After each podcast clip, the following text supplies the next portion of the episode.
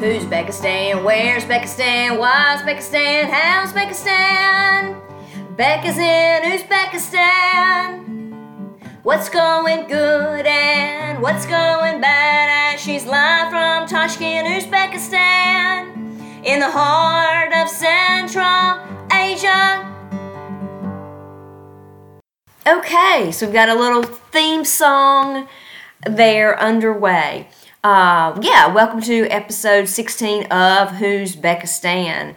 Okay, so today what I am excited about is I am on the last day of fall break, and over the break, I took a little jaunt out to the Tian Shan Mountains. That is the same mountain range that connects through Kyrgyzstan into China and it's only about an hour and a half from Tashkent.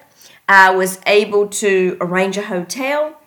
I had looked on booking.com for options and choices were pretty limited. And, you know, did some other poking around through Google and tried to contact some places, but it was mostly vacation houses. But I was struck by that this hotel, I thought the price seemed out of proportion with what we would normally expect here. So I got the phone number of the place and contacted them via Telegram, which is the uh, de facto communication app here, and just said, "Hey, I'm a teacher living in Tashkent. I just wanted to, you know, see what your availability are and what your rates are for these dates." And they said, "Oh, we have a local rate." Um, which was significantly cheaper than the booking.com rate. So, big score there and then being alone and unfamiliar where I was going, uh, just opted to they could arrange a driver. So I have been told since then that you know you can just use the taxi app to go out there an hour and a half away with a taxi for about twenty dollars. But um, but anyway, for this trip, opted for the hotel driver. So yeah, the lovely gentleman picked me up at my doorstep in Tashkent and toted me an hour and a half down the highway out to the mountains. He smoked cigarettes and I sang American pop tunes on the radio. And he translated on his phone as he was barreling down the highway. But he was certainly a good companion.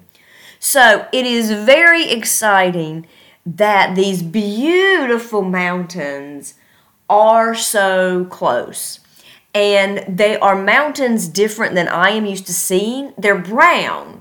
The dirt is brown, the mountains are brown. There is, you know, some vegetation, but it's pretty brown and rocky. And I'm on this beautiful lake that has water that melts from the glacier, so it's this really unique shade of blue. So the hotel overlooked the lake. I had a great view from the room. Um, the problem was there is an unprecedented countrywide sandstorm rolling through Uzbekistan. So during the three nights that I was there, about half the time we were socked in with haze, and maybe about the other t- half of the time it was clear. And it was very, very cold and windy. But, uh, you know, was able to get out and enjoy the mountain a little bit and walk around and um, yeah, also most notable, other than the fact that it's brown, so it feels like I was walking around the moon, you know, the surface of the moon. Uh, way in the background, you can see the really, really high mountains that still have ice on top. So, very different than the mountains I am used to seeing in North Carolina. So I definitely look forward to future trips knowing that I know how to get a good rate on the hotel, knowing that I know how to arrange transport, and it actually is so close. Um, I have been like a dog with a bone trying to figure out other transport out there other than the taxi. There is a train that goes almost all the way out there, and then I would need a taxi to the hotel. Um, everyone keeps insisting that, that that is not accurate. But, you know, there was a schedule online, but then it said no tickets available. And the kids who worked at the hotel said no, the train doesn't go. The helper at school told me yes, there is a train. And you can see an icon of a train on the map. So I just had to solve this mystery. So yesterday I went to the train station and asked in person and got the schedule and they said yes, there is a train daily several times to a location fairly near where I was. So that is one option. Um, and then uh, there are shared minibuses that go from a designated metro stop in Tashkent to a halfway point and then presumably from there you could get another bus out to the mountains. Though as i was trying to use my uzbek to communicate that with the drivers i don't know if i got that fully correct. But um but yeah so some other options in addition to the taxi app uh, if i were alone again. If i was with a person you know it would be worth it to pay for the taxi. But anyways that's a little bit about transport a little bit about the hotel. Very very remote area. So i packed up three days worth of snacks, and I was really, really glad I did.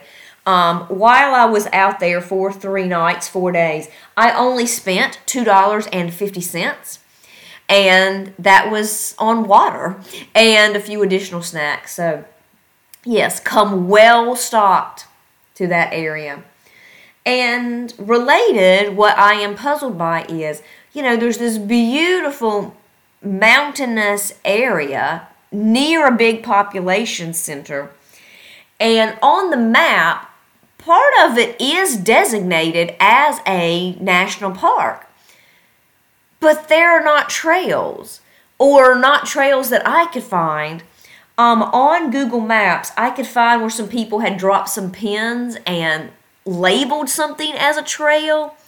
Um, with the weather being as bad as it was and me being alone, I wasn't able to really investigate that as much as I would have liked to.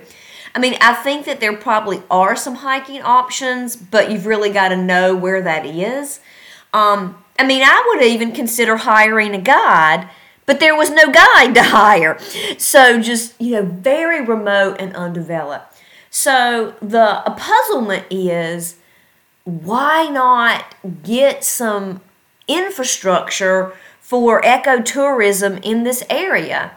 You know, if there's probably already some unofficial trails, it wouldn't be that hard to throw up some signs and make some maps, have a parking area and a bathroom, and, you know, have this be a, a day trip from Tashkent, you know, for tourists or for local people.